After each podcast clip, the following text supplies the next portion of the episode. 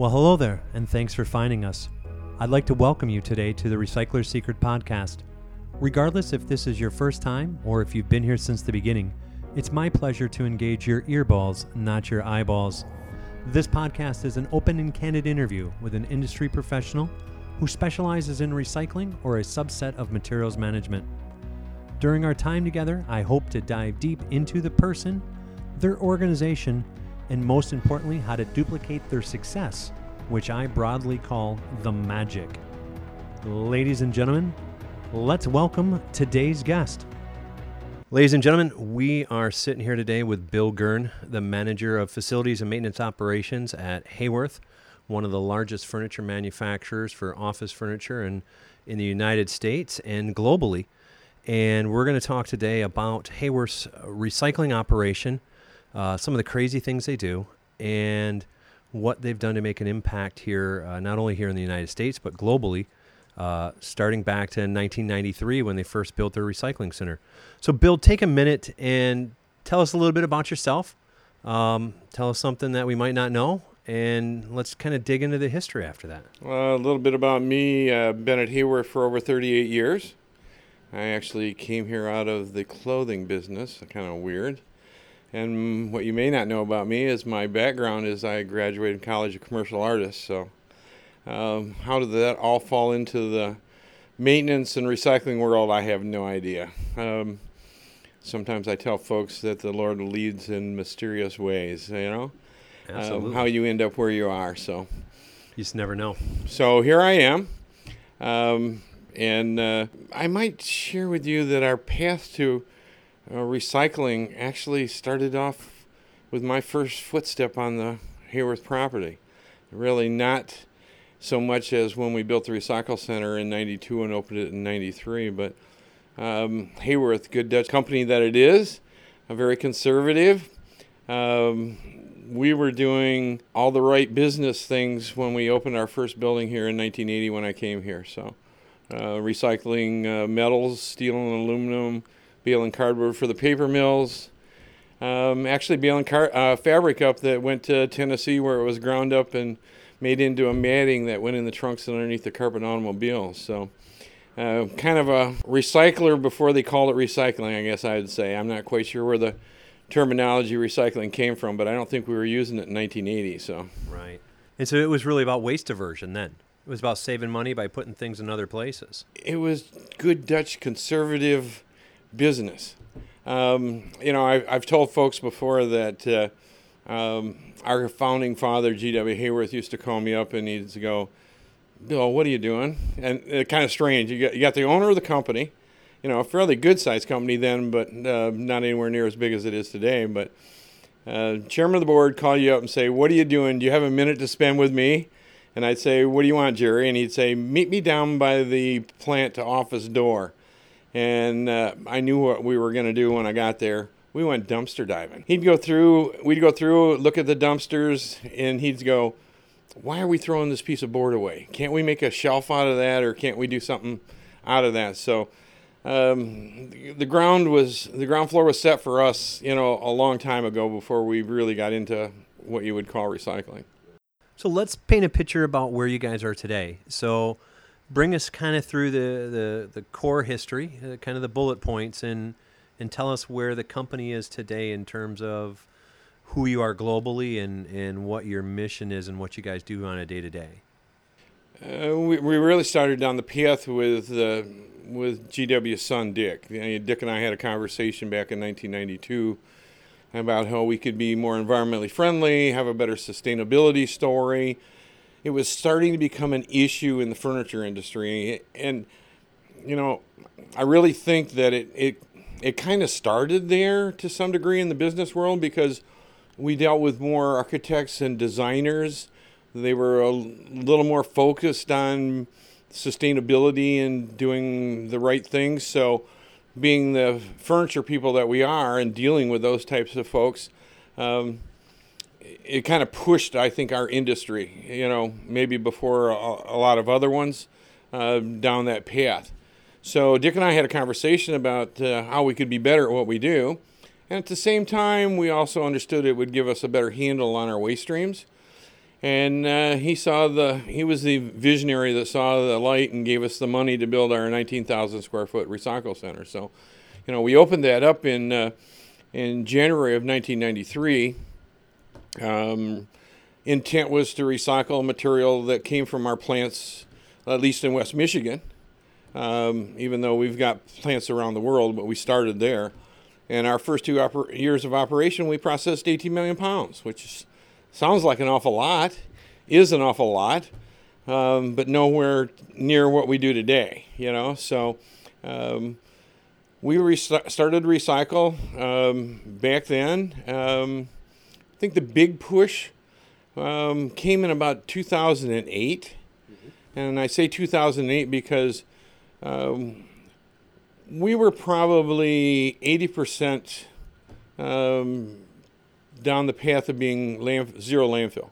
Okay, uh, goal of ours uh, was not to send anything to the landfill, but once you get to about eighty percent or so, it was like everything slowed way down. You know, Came real hard. Well, it was hard to convince the um, eleven plants we have around the country that they all needed to buy in and needed to be able to do this. You know. So, so let's pause there for a second, just to kind of paint that broader picture you know, Haworth has plants globally in, in Germany, Portugal, China, India, Switzerland, Italy. Right, a couple Yep, other countries. yep.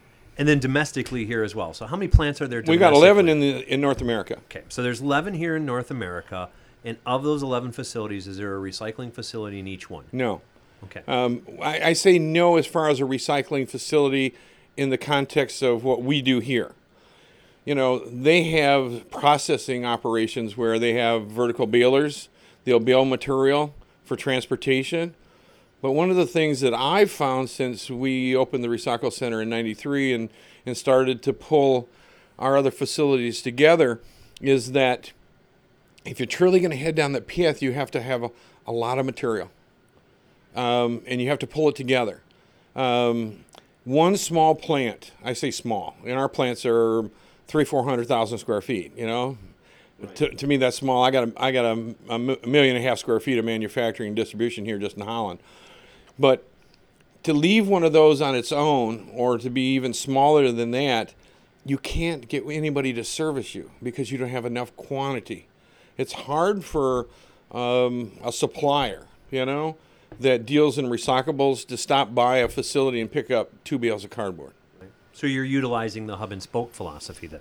Yes, and what we try to do there, and we're also conscious of our carbon footprint. So we don't ask any of our plants to send us anything um, separately or on its own. We use the back of a trailer that's coming back to Holland that might have 10 feet on the back to put 10 foot of recyclables on the back. So we're not making a special trip to, you know, to Mississippi to our chair plant to, to bring material back up here. But we bring a lot of stuff back. Right.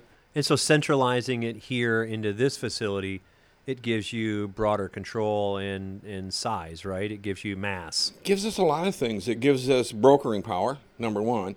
Um, you know, I can load a semi of cardboard, you know, twice a month instead of two bales. Um, allows us to bring a lot of uh, stretch wrap, shrink wrap, um, plastics um, together and pool it together. Um, the other thing is um, we recycle a lot of metal. Okay, um, million dollars worth of scrap metal a year gives me a lot of leverage with my recyclers to go to them and say, "Listen, you got a big hunk of our business. You're going to help me recycle this. Find a place for this material." You know, so we really only function with a, a couple of suppliers. Um, uh, and some of them, and actually one of them, we even partnered up. I actually was recycling um, fabric before, um, before one of them was in the fabric business, and they started to get some of that material. So the two of us pooled our stuff together, made a lot, lot larger uh, fabric commodity, um, and they actually broker it for me, and I still get paid for it. So. So when you say suppliers, you, you know another term for that is your vendors, your downstream vendors Yep. that you're using um, in the traditional marketing worlds. So have you found that by isolating it down to a few versus having a, a broad group of them gives you better leverage? Absolutely. Okay. I mean, if I'm doing, um, last year I did 1.8 million dollars worth of uh, recycled material uh, in revenue. You do that kind of business, gives you a lot of leverage. Now, I'm not going to say they all, it, it makes everybody pay you, because it doesn't. Okay. Um, I said I did 1.8 million. I spent over 1.1 million to recycle material that didn't pay. Okay. And you might wonder, why would you pay that kind of money to uh, recycle material that doesn't pay? Um, before 2009, our our business practice was, I'll pay to recycle it as long as it doesn't cost me more than it would to landfill. But in 2009, uh, we made a major step, and that was to be landfill free. And all of our operations in uh, North America, China, and India. It's hard to believe that China and India were came right along with us. But um, second week of April of 2009, we went landfill free in those um, those regions. Um, Europe joined us the uh, second week of May of 2012. So once we made that commitment and went to um, landfill free, um, we didn't have any options. I mean, it was um, it was you either recycle it or you hang on to it. Uh, and um, it was interesting. I just did a I do a lot of company tours because a lot of our customers that come here want to see our recycle center and see if we really do what we say we do. And one of them was a customer this this week uh, was really uh, up on on recycling and sustainability. And when I brought him back from the plant tour, um, our chairman of the board, Matthew Haworth, happened to go by and he and he knew you know what I was doing. And he went, "Did that guy tell you that he's just a little bit uh, a little bit into recycling?" Um, and she said, "Yeah." He says, "Did he tell you the story about powder paint?" Um, and the story is is that uh, in 2009 we lingered about a year past the the downturn. Furniture industry lagged, so we didn't get hit with the economic downturn until 09. We had already declared ourselves landfill free. I lost my my ability to get rid of powder paint. I stored powder paint for two years.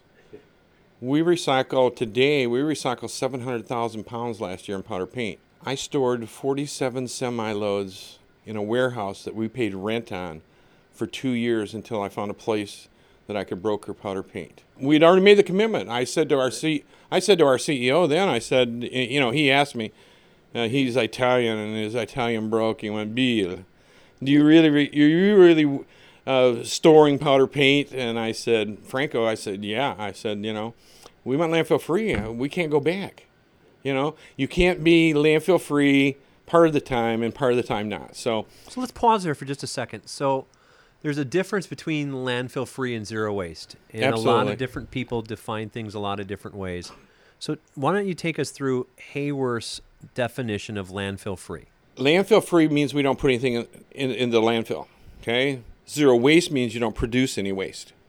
Uh, It's kind of a funny story that goes along with that because our same CEO Franco, when we went landfill, when we went landfill free, he announced at a management briefing session with all the managers across our corporation. We have a meeting once a month.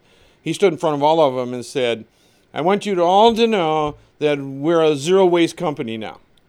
And I went, "What did you just say?" So afterwards, I walked up to him and I went, Franco, I said, you got to understand. I said, if you're going to share this, you have to understand we're zero landfill.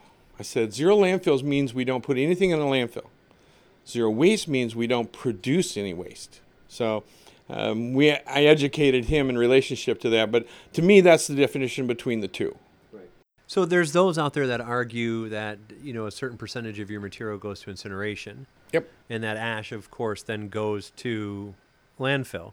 So you'll always have a percent or two landfill. There, you know, there's a hierarchy in the recycling world. Okay. Um, I put uh, burying it in the landfill at the bottom of the bowl. Okay. Absolutely. Um, one step out of that landfill grave is what I would call um waste energy. Okay, um, and waste energy is, is where you take waste burn it, and, and an offall from that is to make steam to make electricity. Okay? Correct. Um, which is a recycling attribute in itself, as far as I'm concerned. Uh, you know, yes, you burn it once and it's gone. Okay. Uh, we also do cogeneration. Cogeneration is a little different process, and people don't understand a lot of times what the difference between waste energy and cogen is. Cogen is where you make electricity as your business, and your fuel may be anything. It could be it could be oil, it could be natural gas, it could be coal. And in our case, you know, we do cogeneration on the other side of the state, and it's wood, and it's, and it's wood waste. Um, little different than waste energy, where their business is gathering waste streams up, and instead of burying it in the ground, they still make electricity. Um, and then you have all the layers of recycling. And I say layers because a lot of folks think of recycling as all one, and it really isn't. There is much there are layers in recycling just like there is in cogeneration or there is in waste energy. And I say that because if you stop and think about it, there are different layers in recycling where you re, you recycle material that gets made into re- material again. Steel, perfect example. Aluminum, okay, where you melt that down, make steel out of it again. Perfect example, and I hope you see the humor in this. A perfect example is paper. Okay? People think, oh, I take all my newspaper, all my magazines, all my cardboard, and I send it off to the paper mills and they make paper again. Okay, what kind of paper do they make? Sometimes it's white paper, sometimes it's more cardboard, sometimes it's toilet paper and tissue. What happens when you use that the next time? You don't recycle that again. So, where is the difference between taking paper and making toilet paper for one time reuse, at least in most cases that I'm aware of? You only use it once, um, versus taking um, uh, a commodity that you cannot find a home for and reuse it to make steel again or aluminum again and make electricity out of it where you're saving natural resources, you're not burning coal or natural gas. So, to me, there's a hierarchy that stops at the landfill, progresses up, and actually goes past the the recycling scenario. You hardly hear it anymore. The three R's, Yep. because the ultimate, you know, goal in in is to get to a place where actually you don't recycle anymore, Right. and that's because you don't produce any waste. Correct. You know, now is that? And I told our CEO that when he when I shared with him the difference between um, zero landfill and zero waste, you know, I said the ultimate goal is to produce no waste. Is it achievable? Probably not. So you, said something there. You said layers, and, and so layers brings me back to best beneficial reuse. So and and you know I kind of gave you a little jab there with the the ash, but you and I both know that fly ash can be used as a filler, and so not all waste energy plants or or incineration plants have that landfill use. Say some of those use that as as a uh, as a filler, as an aggregate, and other things. So, but layers ties back to best beneficial reuse, and you know, as you said, you know, you can take clothing and, and you can use that to create power, or you can take clothing and you can use that to create rags. So it's all about best fit and beneficial reuse and highest value for the product, right? I mean, that's the goal. Absolutely. A few years ago, I um, I, I actually flew out to um, Boston and did a, a session out there for some uh, business um, affiliates of ours out there that we have sold product to, and did a, a morning and afternoon session on zero landfill. And I scared them all right off the bat. Um, I walked up to the front of their group and said, "I'll make you." Um, I'll make you zero landfill in two minutes. You can all go play golf or whatever you want for the rest of the day. Send it all to waste energy facility. Right. Burn it all. Yep. You know, you can burn it all. Is that the right thing to do with it? No. To your point, you know, you look for the best end use. I mean, we want to take our material and turn it over and over and over again. The problem is, is that there are some things in our society that we produce as waste that you can't do anything with. Mm-hmm. Last year, we recycled 49 million pounds through our recycle center. For over a decade, I had done over 50 million pounds. Um, last year, we were four million pounds less than we were the year before. You know, why?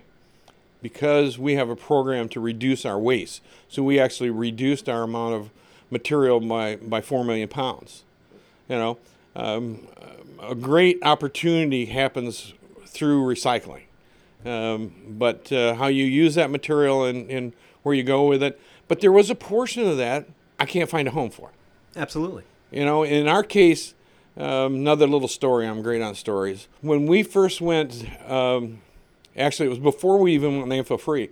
Um, and maybe I can share something else with you. Is that I I'm a firm believer that um, good recycling programs start at the top.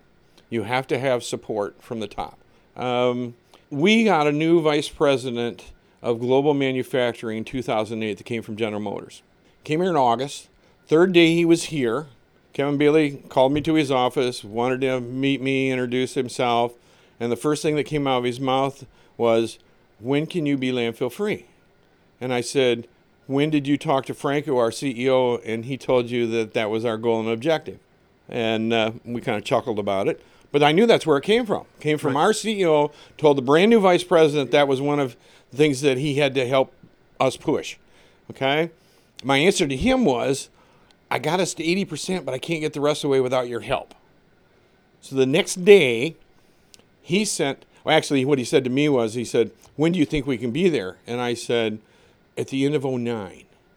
He looked at me and he said, Can we make it by the end of second quarter? I said, Maybe with your help. So the next morning, he sends an email to all of our heads of all of our manufacturing operations in North America and says your goal and objective for 2009 is to help Bill be landfill free by the end of first quarter. Not second quarter, not the end. But the amazing thing was my phones, my emails immediately started ringing up because the pre- the vice president of global operations made that a goal and an objective of his staff to be landfill free. Okay? So it, it put a lot of emphasis on you know where we needed to go. So time pressure. He created time pressure Absolutely. came, Came from the top. I couldn't do it. Right. I, you know, I, we, I drug us down the path. We were 80, 90% there. I had 10% to go yet. You know, couldn't help push it over the top. But my point being, and I, I kind of got off skew a little bit here, regardless of what you do, when we went down that path, I had, you know, plant managers coming to me and going, what do I do with the stuff I don't know what to do with? You know, what do I do with the lunch sacks that employees, your member, we call them members, bring to work with them? So I said, oh, why don't we just say, you brought it, you take it home with you? If you brought it in the door, you take it home. Our HR people had some issue with that. said, you can't do that. You know, we're not going to make our people take their garbage home. Um, so we had to find a place for it. So the bottom line is we send less than 1% of all of our material off to a waste energy facility, but it's the stuff that I can't find a home for. It's the baggie that our member brought their sandwich in with. It's the candy bar wrapper or the potato chip wrapper that you can't find a home. But there are a lot of things that we find homes for that a lot of people don't mess with, and that's water bottles and all that kind of stuff. So, so let's pause there for a second. You talked about the lunchroom there for a second. What is Haworth doing to divert food waste? I know you have internal cafeterias. I know that you have food that comes in from the outside. I know that you have a bazillion different conference rooms and meeting rooms that you have lunch catered into all the time. How do you guys deal with food waste? Um, let me kind of roll that into not just food waste, okay? Okay. Um, or organics. Let's take it well, a little broader. we compost. We mm-hmm. don't do it on site. Um, we do it over to uh, um, over at Republic's facility three miles from here, um, over to the composting that's on that facility over there. Um, it's really easy to do it out of our food prep, out of our cafeteria. Okay, it's easy to work with our supplier there. Where it starts to get a little difficult, and I'm going to tell you that recycling in itself gets difficult in the corporate office world. Mm-hmm. I'm going to surprise a oh, lot absolutely. of folks and say, it my easiest place to recycle is in manufacturing. You know? And I say that because in manufacturing, you produce at a given area a given product and you have a given waste stream. So whether it's steel or whether it's aluminum, whether it's wood, if it's the box people, they're doing cardboard. It's all isolated to one commodity. And it's easy to say, here's your bin, put your stuff in this bin, um, and then over here um, in the lunchroom, you've got a waste energy container, and that's where you put your baggie and your straw and the stuff that we can't find a place to recycle. When you go to the office, okay, sometimes it's like herding cats, okay? Well, what, I, I always put them into three contexts. Um, you got the folks in the offices that really want to recycle. They'll do anything. Mm-hmm. You know, they'll walk uh, 200 feet to put it in the right bin. Okay. Then you have the people that um, will recycle if you make it easy for them. It's not a big deal, um, and and they'll recycle. And then you have the members or the employees that, no matter what you do, you almost have to drag them to do the right thing. Right. So when we moved in our corporate office 10 years ago, um, everyone got a basket, but it's a wire basket and it's a recycling basket. You don't put anything in there that isn't paper recyclable. And the first question I got was, well, what am I supposed to do with my apple core or my banana peel? And I we set up recycle stations throughout our office where you can drop off everything from cardboard to office paper to composting to even a waste energy piece. Then we try to teach everyone that works in the office to put stuff in the right bins. And you got a little grumpy, you know, well, I have to walk all the way over there to put my stuff in instead of just throwing it under my desk. And, you know, my answer to them was, uh, do you sit in your office all day long? Do you not do you not go to meetings? Do you not go to use the restroom? Do you not go to the to, to lunch? You know, do you go to the cafeteria? You walk right by all these places. So take your stuff with you and drop it in the right bin. Because the only thing I'm going to pick up in your office is office paper. So let's pause there for a second. And, and I've had that conversation in, in, a lot of consultative natures with, with different people. And that by far is really the best way to do office recycling is to say that bin by your desk is for paper. Everything else, go out by the copy machine or in this common area. And here's a three or a five or a six bin system with all these different other commodities that you can deal with because if you allow them to put a water bottle in their lunch pail, or not in their lunch pail, but in their trash container at their desk, then all of a sudden you've got a half drink coffee cup. And then you've got an apple core, and it just compounds, right? Absolutely. So if, if you break it down to KISS philosophy, keep it simple, stupid, and you say, listen, this is it. It's all you get. Anything else, there's that five bin system out there in the hallway. And that's the way that it works. See, and I don't pick up if you put something non-recyclable in your container at your desk, I don't pick it up. Right. So tomorrow, when you got fruit flies all over because the banana peel was in your basket and we didn't pick it up, I'll tell all your neighbors that it's all your fault that there's fruit flies in in the in your office area. So we did that with a uh, a major manufacturer in their offices. We called it the basket of shame, and they were in four pod cubes. And what we did, we had the janitorial staff if you put the wrong item in that container, they would set it on top of your desk. They would move your keyboard back and set it dead square in the center of your desk. So that unless you were the first person that came in the morning, everyone else in that pod saw that you had failed. And they called it the basket of shame. There you go.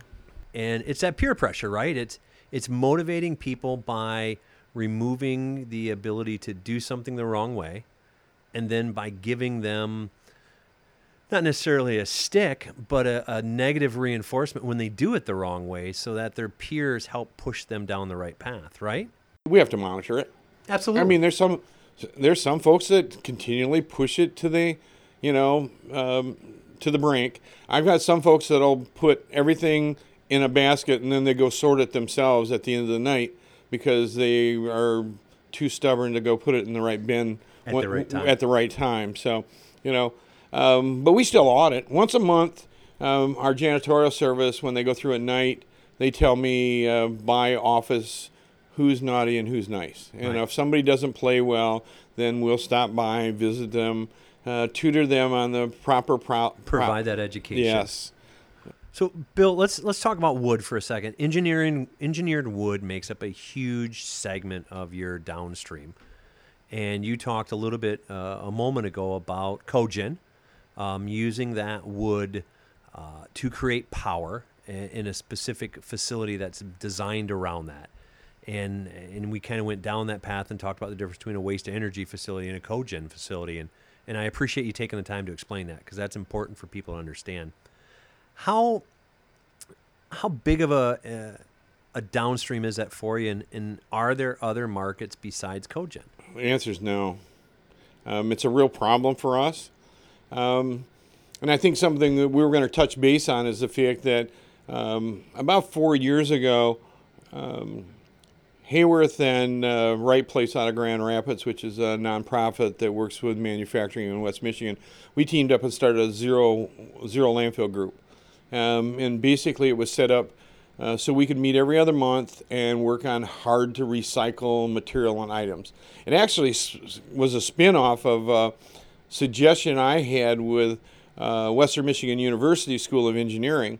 Um, they had an initiative for a few years because it was government f- funded. They had a grant uh, called Green Manufacturing, and they worked with engineering students to um, work in the green side of the engineering world and I had thrown in their lap uh, powder paint because mm-hmm. uh, there's a big issue with what to do with uh, uh powder paint from the from the uh, painting industry, uh, not just furniture but automotive uses it. Just about anybody that that paints nowadays paints with powder because it's environmentally friendly, doesn't give off VOCs. Um, anyway, um, we had met a few times with some of the manufacturers in West Michigan, and mainly out of the furniture industry, to be honest. Um, it's kind of strange why, you know, the Steelcases, the Herman Millers, the Trendways, the Hans, the Haworths, you know, all care about recycling and the environment a lot more than some of the other industries. And we had met and started to talk about looking for ways to find homes for powder paint. And then that kind of morphed into the group that we have today that works out of uh, um, out of Right Place in Grand Rapids, where we meet every other month, and us the same players. You know, we can all live in the same room. Uh, we work on hard to hard to find places for material to go. Wood being one, and um, I keep poking the the DEQ to work with us and help as well because the problem that we have, I think, in recycling in general, it's not just wood or powder paint. It's places for material to go. It is so limited. In the, in the state of Michigan, we only have one place for wood waste, furniture wood waste, okay, um, for, to get, for it to go because it's the only place permitted for it to go, and that resource is very limited. Right. Um, I'm rather fortunate because I was on the forefront of approaching um, the folks at the power plant and saying, okay, let's work with the DEQ. Can we make this happen? Can we do, if we grind our stuff and bring it to you, you know, can you use it? Um, consequently, um, being on the ground floor gives me an insight to um, working with them, and, and when they have limited amounts of material that they can take, mine's always first. Right. So it's a problem child for the for the rest of the furniture industry or anybody else that produces wood waste to find homes for that when there's right now there's only one. Right. And it, and it really comes down to that engineered wood. I mean, you've got glulams in there, you've got formicas on top of it, you've got multiple layers, right? And a lot of that's changed over the years as well. So, you know, I think we have a better opportunity today, today than we had 10 years ago, and definitely more than we had 30 years ago. Because um, engineered wood, uh, MFD, particle board, whatever you want to use. Um, at one time, had a lot of formaldehyde in it. Mm-hmm. It's almost pretty much all gone nowadays. Right. They use uh, you know other stuff in the board. The glue resins um, um, are much more environmentally friendly, and actually the laminate that goes on it is paper driven nowadays. Okay. It's got a little bit of plastic in it, but it's and it's just like anything else. Um, what used to be and this is an exaggeration, it was never an eighth of an inch thick, but now it's a sixteenth of an inch thick or a thirty second of an inch thick. So the bottom line is is that it's gotten really a lot thinner. So it leaves us in a better opportunity where the material is more wood than anything else, mm-hmm. but it's still it's still hard to find a place for. Right And in different parts of the country, that doesn't exist, does it? You go south of us, you go to Indiana, and they put it on farmers' fields. Right. They grind it up, sawdust, um, compost it. They do a lot of things. So it, it differs from way, from state to state. You know, so um, you know we're in a great opportunity. You know, to look at new places, n- new things that you can do with materials, not just wood, powder paint, gasification plants.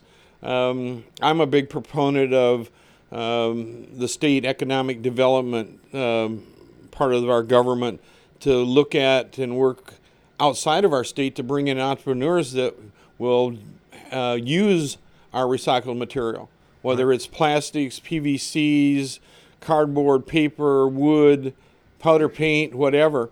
Um, I, I think that's an important direction that we need to take. Whether the state does it, I think the federal government could do some of that Absolutely. you know, promote um, businesses that use recycled material, especially today with what has happened, you know, in the last two years with the China market. Absolutely. You know, that went away, you know, pretty much all but went away. Um, really opened some eyes Yep. because for a long time it was just easy. We put it on the boat, sent it to China, and they did something with it. Right. Okay? When they stopped taking it, we didn't stop producing it. Nope. So now the big question is, where does it go? And we need a lot of help in the recycling industry um, to find new opportunities for all, all that recycled material. Just like you've done with the powder coat. So each one of your plants has a recycle champion in it, is a, a tag phrase that, that Haworth uses. Talk about that for a second. When we le- went zero landfill, we knew that we were going to have questions. One of the things that happens in all business, but in our business, we constantly develop new product, made of new materials, different things. Um, I just had one in Bruce, Mississippi with with packaging. You know, we went from, um, and I'm not saying we don't use any boxes anymore, but we, everything used to be boxed, and then we used to build some chairs and we call it blanket wrap. But in the blanket wrap, they put a blanket or a moving blanket over the chair so they didn't have to put it in a box. But then you had to bring the blanket back. Well, we progressed into a thing now where we're going to bag chairs in a recyclable bag, a plastic bag that you can grind up and make back into plastic pellets again. So um, we knew we were going to have these kinds of changes, you know, down the road. So what we asked is each of our plants to have someone that had a passion for recycling, not that someone that wanted to get out of work. Okay, it's got to be Right. somebody that really cares. To be a representative of their plant that could meet with us on a bi-monthly basis, and we could come together on a WebEx and say, okay, here's the changes in our world now from the recycle center because um, not everything stays the same. Um, you can put this in this box now. Um, you couldn't put it in there before. Uh, we got a new material that you're going to be seeing. We can recycle that, but it's got to be kept separate. You can't put it in. You know, you can't put the chair bag in Right. with the clear wrap. But I can recycle both. I just got to have them separate. So we knew we needed to have that. So we developed a thing we call Champions Yep. reps from all the plants. We can get together on a bi-monthly basis, talk about new things, how changes that are happening, and they can also ask questions. And they can also complain. You know, we use a lot. We use a lot of Gaylord boxes. You know, boxes on skids, big boxes. We send them to our plants so they can put stuff in. So they can go. You know, last week we asked for a stack and we didn't get as many as we should have got, or we were two days late and we had to hold our material because none of our facilities have waste disposal services. Um, fact of it is, I pulled the compactors out of all of them. When they were built in the 80s, everybody had a compactor, everybody had a roll off. They put all their material in there. We don't use them anymore. The only place I have compactors today is in the recycle center, and that's the compact material that uh, we don't bale, but we still recycle. Tell me about how Haworth encourages their tier one, tier two suppliers to get on the bandwagon. I'm only hesitating because we're probably not the best at it. Um, But there's still a motivation that goes out to them, right? we we bring them here. Uh, you know, suppliers come here, um, dealers come here, uh, customers come here, designers come here. Um, they see what we do. We share with them what we do. Um, our probably our bigger driver is that we re- we buy recycled content, and then um, we use that in our product. I can't say that we go back to our suppliers and beat on them to be recyclers as well. Okay. You know, we'll show them, we'll lead by example, um, but I, we don't really have a goal where it says everybody that we buy stuff from has to be zero landfill. So let's skip over to that recycled content again. Haworth has a chair called the Zody chair, and the Zody chair was designed to be refurbished. I mean, that was the core design feature of it. Not so much refurbished, recycled. Recycled. That means it can come apart. You can tear it apart. Um, what we made is, a, promise to everybody that bought it that at end of life, if you don't want to do it, you can send it back to us and we'll recycle it for you. Right. We'll, we'll take it apart, we'll recycle it. It's really not that big a deal for us Right. because we're landfill free and we have places for all that stuff to go anyway. So if we manufactured it, we had scrap when we manufactured it, so we can take it back. So yeah, um, I'd, I'd, I'd almost I, I hate to belittle that piece of it, but you know, there's hardly anything today that anybody makes that you really can't recycle. Right. So talking about product design in in doing that, Haworth also designed a three compartment bin called the X series, and they also have a removable drawer system that goes in your desks for waste management. And so you've taken that, you know, what a lot of office furniture manufacturers, you know, use and say, well, here's another piece of furniture that matches everything else that'll help you get to down this path, right? It's kind of interesting how th- that all came about, to be honest with you. We built our new corporate office 10 years ago. We knew we were zero landfill. We knew that we wanted everybody to only put recyclables at their desks. So, in the building of our building, um, I hate I don't want to necessarily take credit for this, but from the facility side or the recycle side, uh, we said we got to help everybody recycle. So I actually have general maintenance people that work for me. One of them happened to be a really good carpenter, and we b- actually built all those bins ourselves, and um, put uh, what's called slim jims underneath them, waste baskets basically, underneath each one of the slots, and we put it in the office and uh, told everybody that this is where you drop off your stuff. Well, it didn't take very long for our product development people to see those and go, "Where'd you buy those?" And we said, "We didn't. We made those." You know. Well, doesn't anybody make those? No. Well, and then we had customers that went, "Where can we get those?" And it actually developed into a product. So Because at that point in time, they were really, you know, it was more metal, non furniture looking three bin systems that were on the market. And you wanted something that looked more like furniture. Yeah, we well we wanted. We're very design sensitive here because of all the interior design people that come here. Mm-hmm. So it had to fit the environment. Yep. So you just didn't stick metal waste baskets out or plastic waste baskets with a with a sticker on. So we made the cabinets that the same bins kind of go in. Uh, it just looks a whole lot nicer. Right. And it, and then on top of each one of those slots, um, we have graphics that show, you know, what you can drop in the bin. Bill, you know, recycling is a big part of it, but it's, you know, it's about community, it's about teamwork, it's about infrastructure, it's about bringing your folks together. And I know Haworth does that on a number of different ways. And, and to kind of start wrapping some things up here, social services is big and alive here at Haworth. I mean, you guys do uh, a fantastic bottle redemption program that you turn back into, uh, you know, a fundraising mechanism for social service. You do the United Way umbrellas in a lot of your different facilities. Talk about how that helps drive the team. Well, one of the things that happened was is that when we developed the recycle center, we went zero landfill. We had preached that's where the company needed to go. We started to get our members, our employees, started to go. Um, well, we got some stuff that's hard to recycle too. Can you help us?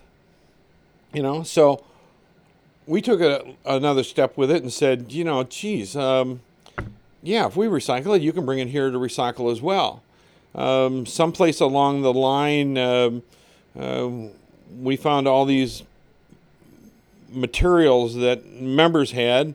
Some of it we had in our plants as well, water bottles and and and deposit bottles and stuff like that. That you know, Americans, you know, will throw a dime away, um, deposit bottle basically on carbonated beverages, and we thought there's got to be something more to that.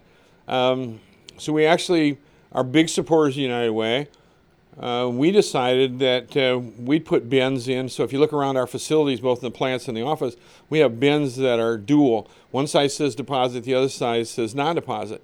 And um, our members started donating their pop bottles and cans on one side, putting the water bottles and juice can- cans on the other side.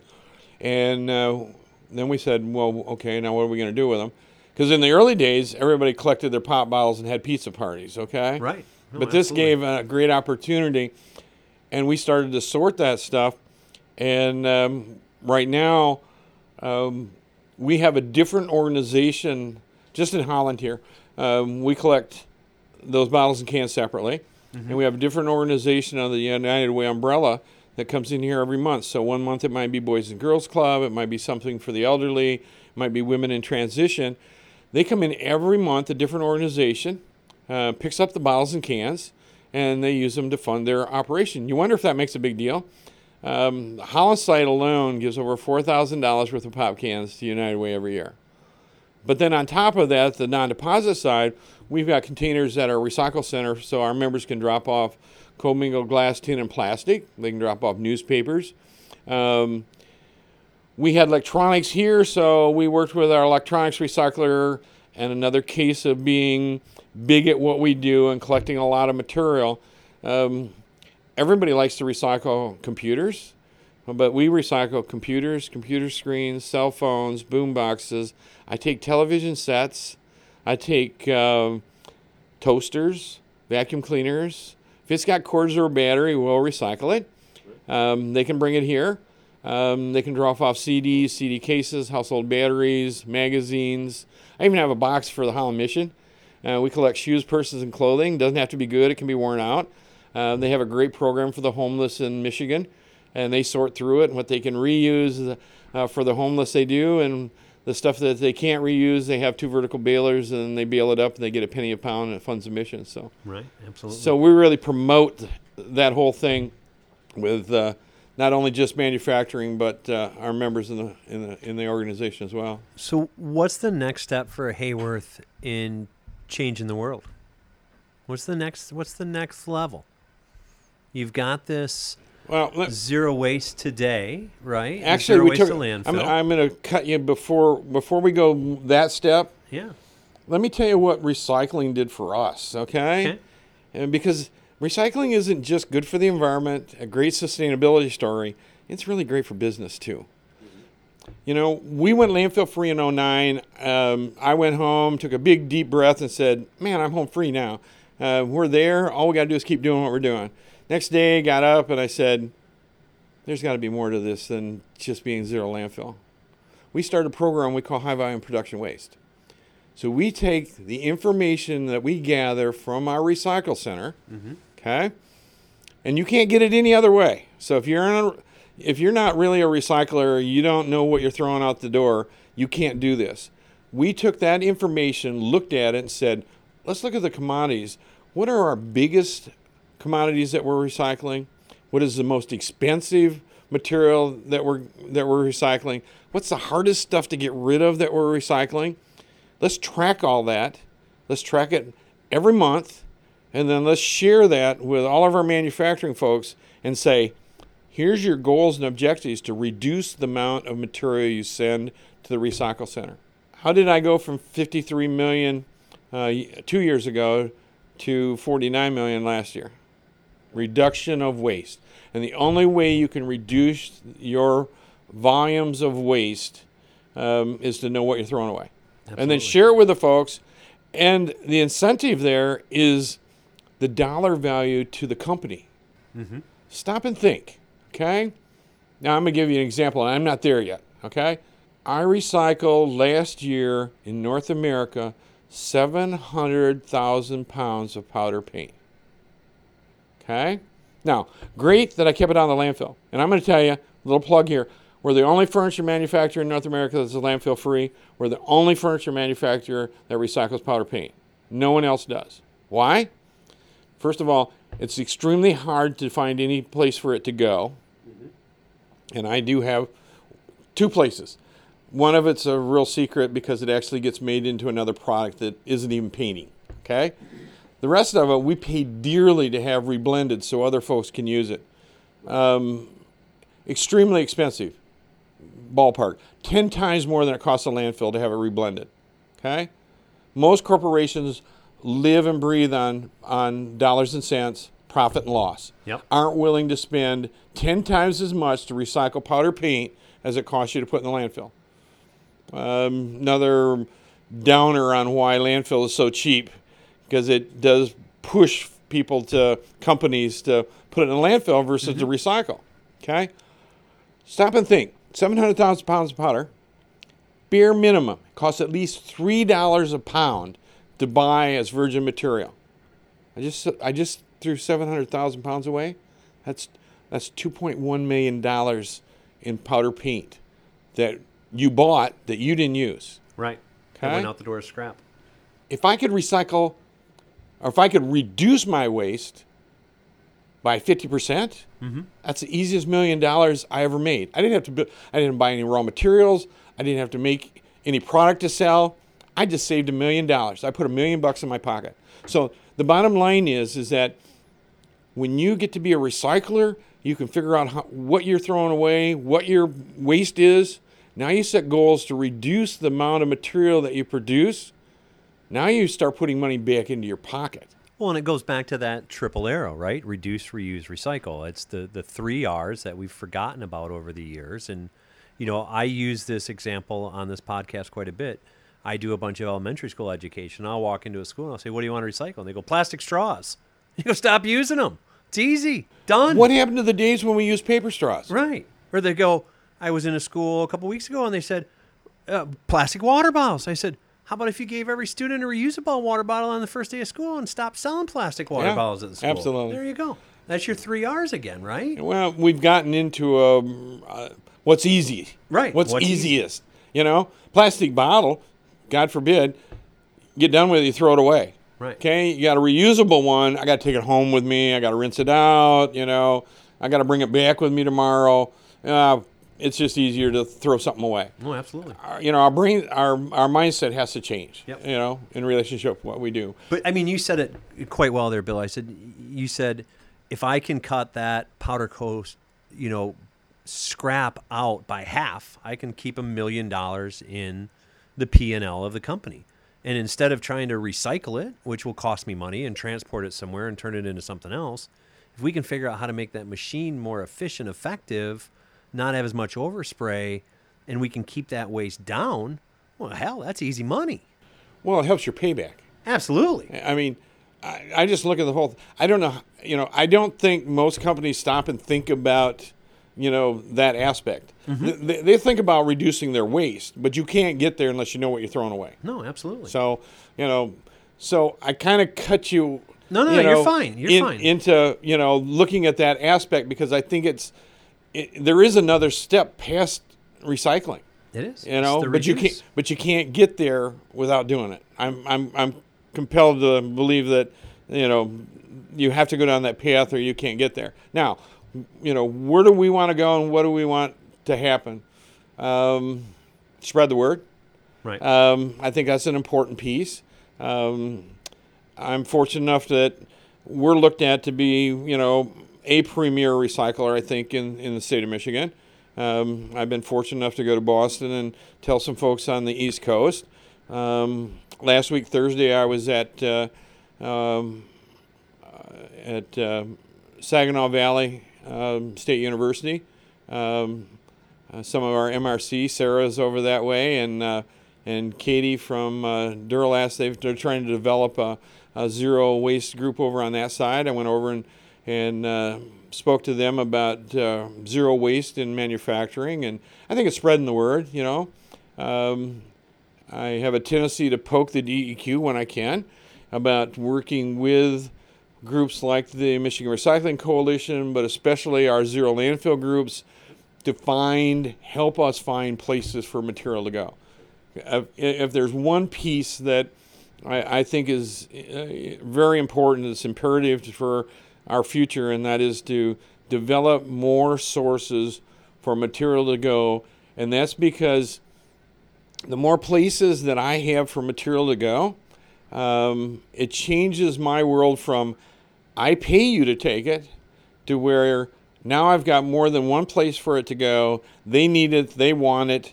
Now they start taking taking it from me for less money, Yep. maybe no money, and someday they're going to pay me to take it because more than one of them want it. Right. You know, It becomes a value stream. well, we're not dumb people. Okay, anybody Right. that takes recyclables, that if they have the only source or one of a few sources, they can charge you to recycle it Mm-hmm. because they're the only place for it to go. If there's three or four people that want it, now it becomes a sought after commodity. So that's where I think we need to go. Bill, let's wrap things up here. Before we go, let's talk about how to get people connected with Haworth. Uh, Haworth on their website has a sustainability page, and there's some links there that talk about some broad brush stuff. But if they want to get in touch with you and they want to learn a little bit more in detail about what's going on and and maybe uh, learn from some of that vast knowledge wrapped up in your head, how do we how do we put them together with you? Um, real easy. Email. Um, bill.gurn at haworth.com. Um, send me an email. Haworth has been very supportive of um, not just recycling, but what I've been involved with. Um, you know, I've, I spent 15 years on the Michigan Recycling Coalition. Um, I'm part of a zero landfill users group out of Grand Rapids. Um, they just gave me the day off and paid me to go to Saginaw Valley to spend uh, a morning over there answering questions and sharing recycling um in manufacturing to be, you know, and I'm really honest about what it really takes to be, you know, um, zero landfill because it's not free. Nope. So the bottom line is, is we're very open to sharing, very open to, you know, working with other operations to help them be better at what they want to do, recycle. And the last question of the day, Bill, what's the best office furniture chair in the world right now? Fern. Actually, it's Fern. You said something about Zody. Our newest chair was Fern a year ago at Neocon. Um, it's it's like sitting on a cloud, you know. Can't beat it. Gotta love it. Bill Gurn, thank you very much for being with us today and for taking time out to share your knowledge here on Recycler Secrets. Ladies and gentlemen, remember, as always, keep your earballs on me and your eyeballs on the road. Hey, one last thing before we part ways today. If you have enjoyed this episode and the ones before it, please do me a favor. Go to iTunes, give us a rating, share some comments, help promote us to the front of the pack. Uh, go ahead and share this out to your friends and colleagues, and let's help uh, bring some other special guests to us. So if you know of someone that you think would make a great guest on Recycler Secrets, go ahead, take a moment, send me an email, reach out to me on either the Instagram or the Facebook, and let me know what you're thinking. Thank you very much, and have a great day, folks.